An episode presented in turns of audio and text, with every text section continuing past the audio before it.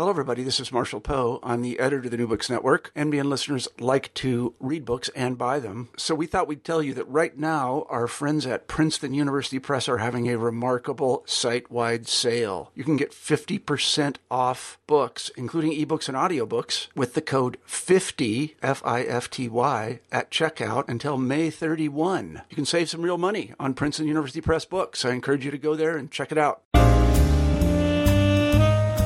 Cindy Hooper, a veteran of various local, state, and national political campaigns, and author of the recent Conflict African American Women and the New Dilemma of Race and Gender Politics, is the featured author on this installment of New Books in African American Studies. This is an interview series where writers of African American life, culture, arts, and sciences discuss their new books.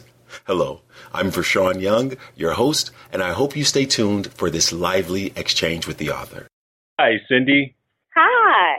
Today we're talking to Cindy Hooper, who is a veteran of numerous local, state, and national political campaigns and founder of the National Organization for African American Women, headquartered in Washington, D.C. Cindy Hooper has a master's degree in government from the Johns Hopkins University and is a member of the American Political Science Association. Today, we're talking to Cindy about her provocative and informative new book, Conflict African American Women and the New Dilemma of Race and Gender Politics. This book was published by Praeger Press in 2012. And we're so delighted to have Cindy on the show today.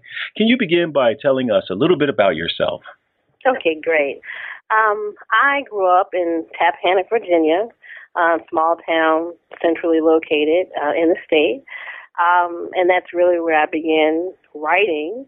And then um, shortly thereafter, uh, I took a government class in high school, and I loved it and fell in love with the whole uh, idea of politics, electoral politics, and uh, I decided to, when I went to college, that I wanted to study political science.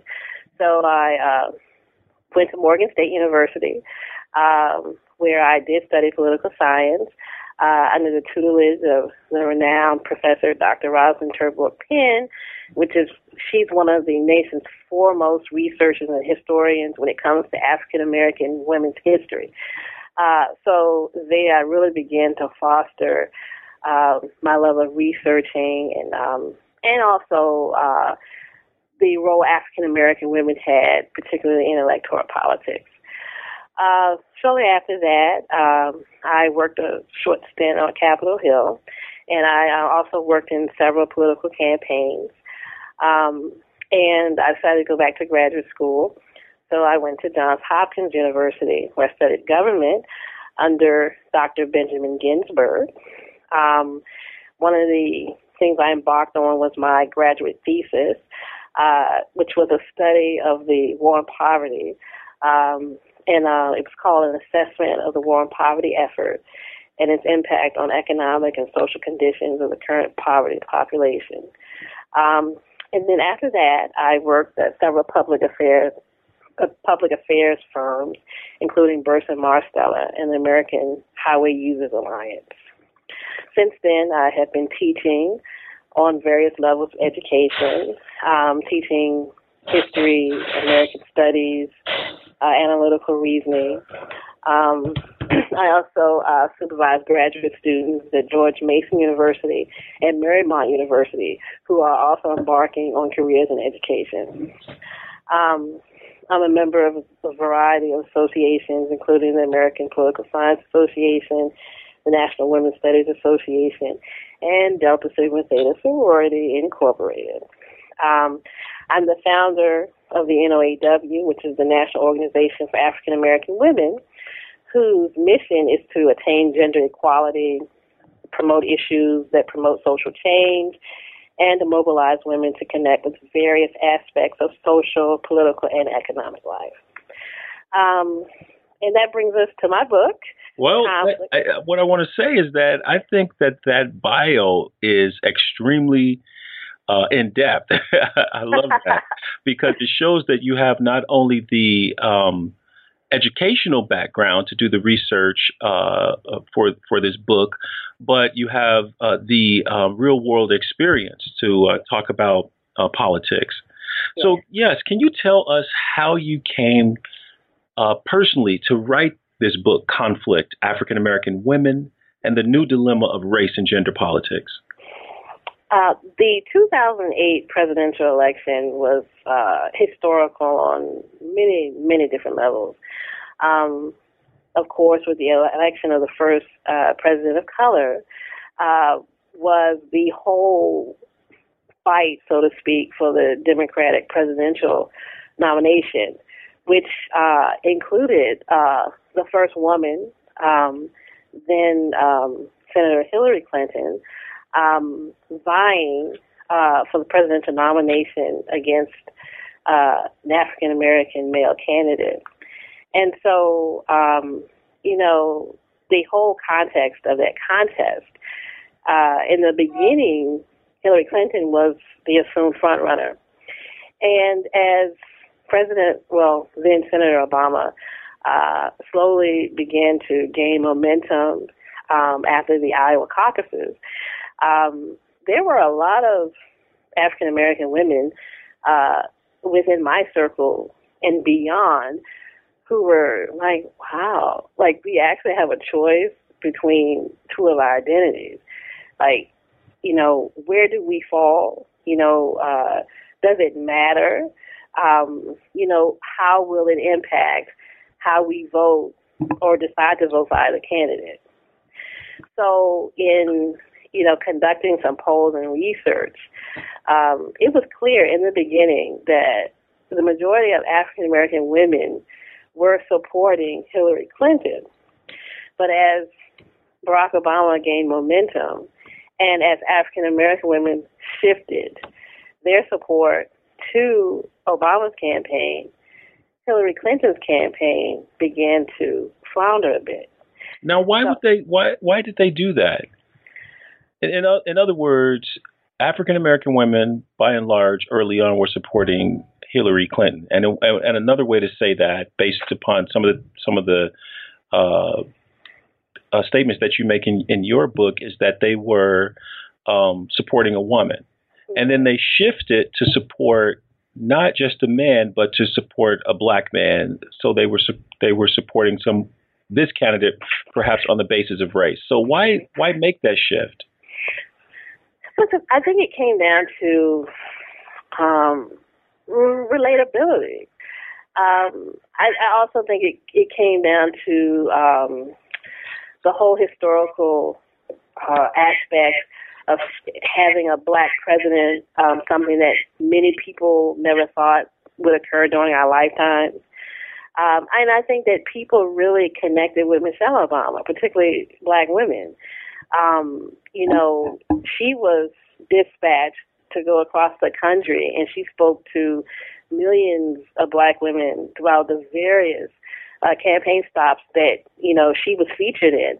And black women really seemed to receive her message. You know, she talked about the issues that you know many black women care about: education, health, child care, um, things that impact us uh, in ways in which we, we feel like we don't hear a lot of mainstream uh, candidates talking specifically to us. And I think that the, their ability to really reach out and to sort of like speak our language. And when Michelle Obama talks about, you know, uh, when Barack was a community activist and when he was really beginning uh, his political career, and she said, I, I spent so many nights alone. I felt like a single parent. I know how you feel. You know, I've walked in your shoes. I was a working mother, like so many women in this country are. I think that that message resonated. And so I think that helped to transfer uh, a lot of those votes over to Barack Obama. Mm-hmm. You also, in the uh, course of your book, talk about the ways in which Michelle Obama hel- helped to authenticate Barack Obama's blackness uh, when his racial authenticity uh, uh, came into question. Yeah. How did how did that affect um, uh, voter choice or women's choice to vote for Barack Obama? I think that was a I think that was a small part of it. I think the the, the main thing was that that people really related to Michelle Obama. Um, they found her extremely likable. Uh, you know, she was able to articulate a message uh, that really reached you know African American men and women. Um, it's, but in terms of the authenticity of his uh, of his color, um, I think you know you have some people talking about well she she is you know the descendant of slaves. Um, I, I think it was a small aspect of it. Um, I, I think that seeing a a black woman in a position of power um, was something that you know many black women took a tremendous amount of pride in.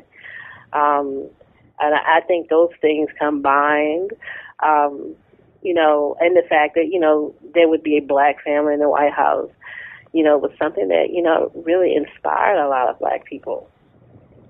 Okay, and I'm uh, not to get too far ahead in the book, but one of the uh, comments that you uh, make in the in the course of the book is that um, is that uh, about Michelle Obama is that she raised the profile of African American women in the mainstream. Mm-hmm.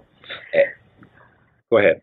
Yeah, most definitely. Uh, you know, she's uh, extremely educated, uh, articulate. Uh, she's a very powerful speaker, and I think that not just African American women, but women in particular you know, they found her to be, you know, an, an awesome role model.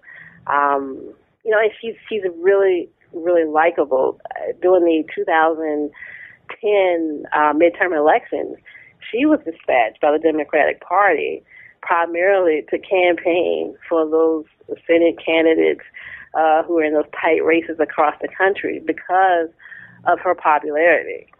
Um, so I think she's key, you know, in terms of the president's electoral success, uh, without question, you know. So, can you tell us a little bit about the background uh, that you took into account in order to uh, make some of your claims in the book?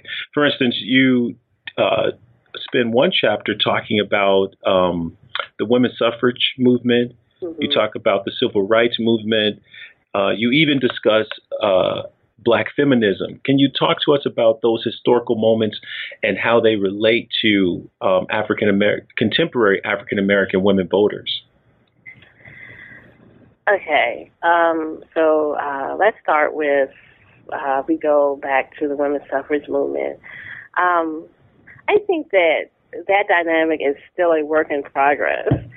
Um, you know, we, we still have some uh, people who were surmised that uh, white that that feminism is a white middle class female construct. Um, that you know um, the bridge still needs to be built uh, between you know um, I guess the priorities of white women and you know women of color. Um, and I, I think there has been a lot of progress, you know, in those areas. However, uh, I think that's why you know, there even was a black feminist movement. Um, now, during the early years of you know, the suffrage movement, uh, much like the civil rights movement, black women were put aside, so to speak. You know, I mean, literally in some of the women's marches, um, it, you know, black women were told to, you can march in the back during the suffrage movement. Um, and given recently with the 50th anniversary of the March on Washington, you know, I was listening to Julian Bond uh, when he was asked, you know, no women were allowed to speak that day. Mm-hmm.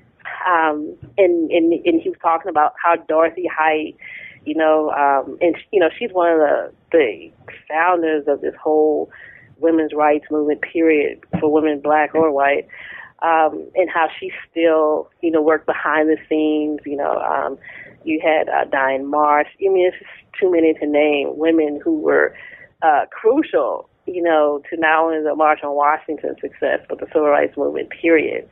Um, so, you know, it was good to see on um, this past Wednesday uh, many women uh, and women of color speaking prominently at the march. So obviously, there's been a lot of progress. Um, but you know, we're still working. I often ask people, okay, we've had the first black male president. Um, who do you think will be president first? Uh, a white woman or a black woman? And you know, most people will will say without question a white woman. And then I will say, um, I think I actually took a poll on this too for the NOAW. Um, who do you think has the best opportunity as a black woman to become president? And without question, overwhelmingly, the response was Michelle Obama. Mm-hmm. Well, Michelle Obama is not even an elected official. so what does that say about our current crop of black female elected officials? Right. You know, there are no black females in the Senate. You know, there are no, there's never been a black female governor. Um, the most recent uh, black female lieutenant governor was Jennifer Carroll in Florida, but she resigned amid a, a controversy. Mm-hmm.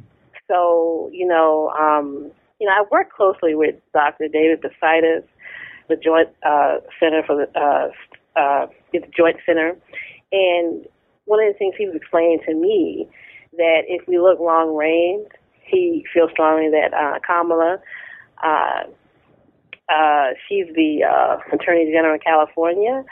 Um, she perhaps is, you know, uh, in the best position to ascend to the governorship of a state as a woman of color. Now, she's also um, uh, East Indian, um, African American as well. Um, but he feels like she's in the best position uh, to to to make that ascension. So I, I still think, as far as electoral politics, um, and because we we saw those themes in those movements, you know, black women still weren't at the forefront. You know, so even with the suffrage movement, the civil rights movement, and even if you look at the current state of electoral politics for black women, we're still lagging behind because in terms of the African American electorate, we are the majority. Mm-hmm. Okay, so but um, you know our representation is not reflected in the same way. So let me ask you what you hope your book will accomplish uh, for readers. What what is it just to inform us? Do you want us readers to do something different? What do you hope will come about from your uh, by having your book read and and and being out there, so to speak? Well, I'm hoping that it would have been a catalyst for change in the sense that you know uh, I have some chapters in there that uh, in which you know I, I talk about ways in which we can um, get more African American women to to run for elective office. Um, that was that's big for me. I, I feel like you know, um, you know, African Americans. Period. You know, we need to be represented more. You know, on the you know local, state, and national levels of politics. Mm-hmm. Um, uh, I don't think that um, that you know that we should be satisfied with just having you know um, our president. You know, um, you know, he needs support too in Congress and in the Senate, and as he tries to, you know, pass his, his legislation and um, get his agenda through for the next three years or so. So, you know, that that was big for me to, and also wanted, you know, in informing people that, you know, hey, you know, these are the areas, you know, in which we really need to focus on. My hope was that it would, in the end, um, result in more people being elected uh, to office, you know, who look like us. Mm-hmm, mm-hmm. Now, let me ask you a controversial question about your book. Um, uh, okay. You make a very um, direct statement about the high profile women in the 2008 campaign. And uh, most people will recall the prominent women Hillary Clinton, uh, Michelle Obama, as uh, you know, the president's, uh, I mean, the, the presidential candidate's wife and possibly the first lady if he wins, and Sarah Palin. Yes. But your statement is, and let me find it to quote it directly. Uh, hang on one second. Hillary Clinton is and always will be a phenomenal woman. Sarah Palin was comical, and the act hasn't stopped. Now, you know a lot of people will disagree with you about Sarah Palin.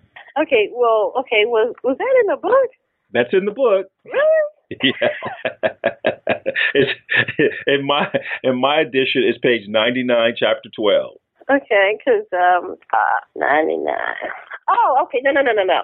Okay, I know exactly what you're talking about. Okay, uh, these are quotes that were um, written by respondents to our uh, surveys.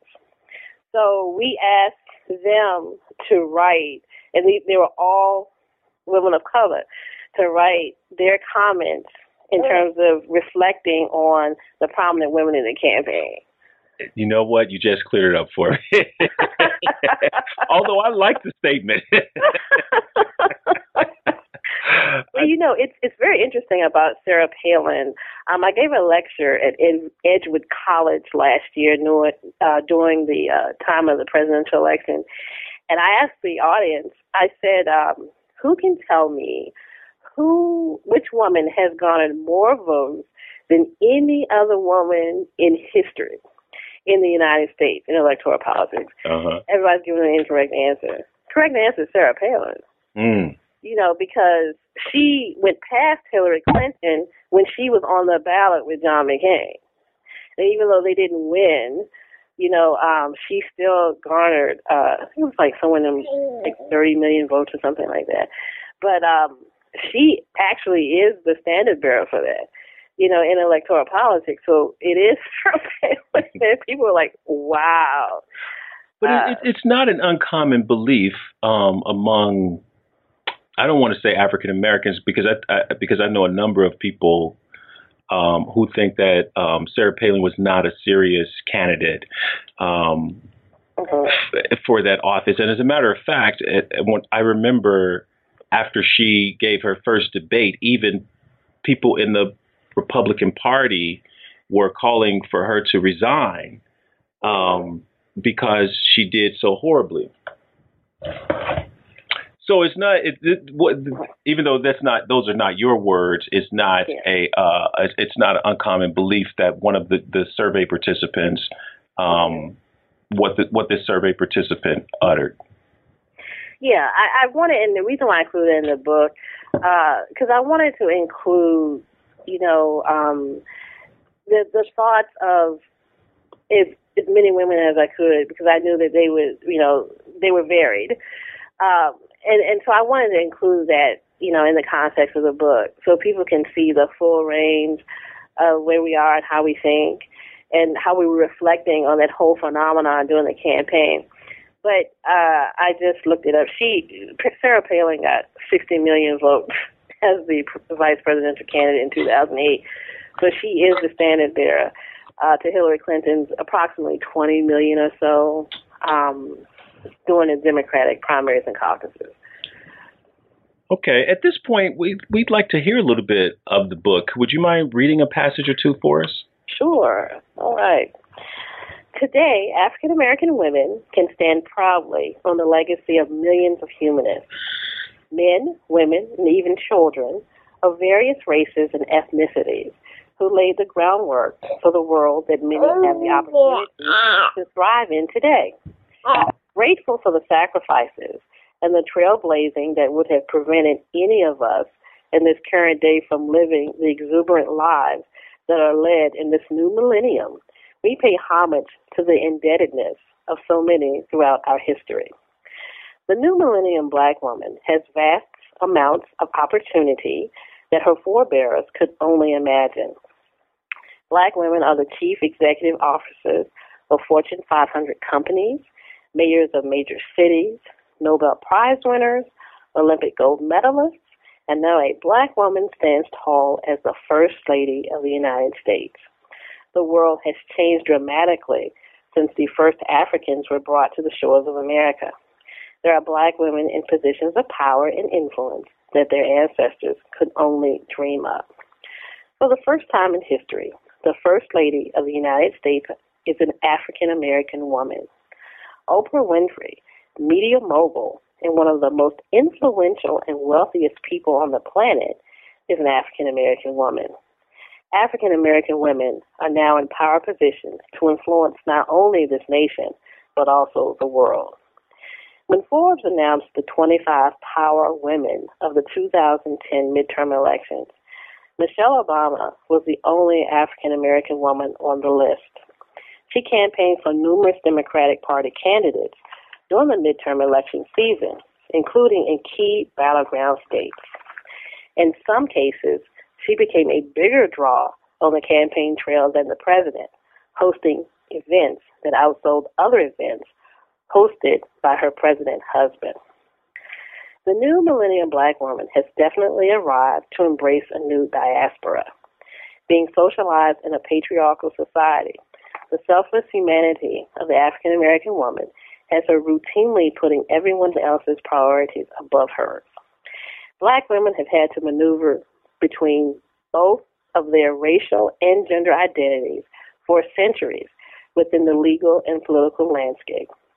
Since the American legal system both perpetuated and sanctioned racism and sexism. Very excellent. Thank you. And I think a good sense of, of how this book uh, reads because it is uh, very well written. Uh, can you tell us what you're working on now? Uh, the work that we can look forward to. Um, uh, actually, I'm giving consideration uh, in continuing the the whole context of African American women uh, in electoral politics. Um, I am um, very interested in what happens uh, as far as the development of the 2016 presidential campaign. Uh, if any women of color will emerge, I know we're, hear, we're hearing the rumblings of uh, Hillary Clinton uh, emerging again, um, again as the presum- presumptuous frontrunner. Um, but I'm curious to see, as, as far as if you know uh, some newcomers uh, come forward. Um, they're, they're Donna Edwards uh, in Maryland, um, the first black female to represent Maryland in Congress. Um, you know, as, these women emerge, um, will they, you know, uh, ascend uh, to uh, any sort of um, on start for a presidential campaign, or are they being seriously considered uh, as vice presidential candidates? I, I, really want to continue the research uh, and the advocacy, you know, in that area. Thank you so much, Cindy. Uh, we yes. look forward to that uh, new work, and thank you for joining us on New Books in African American Studies.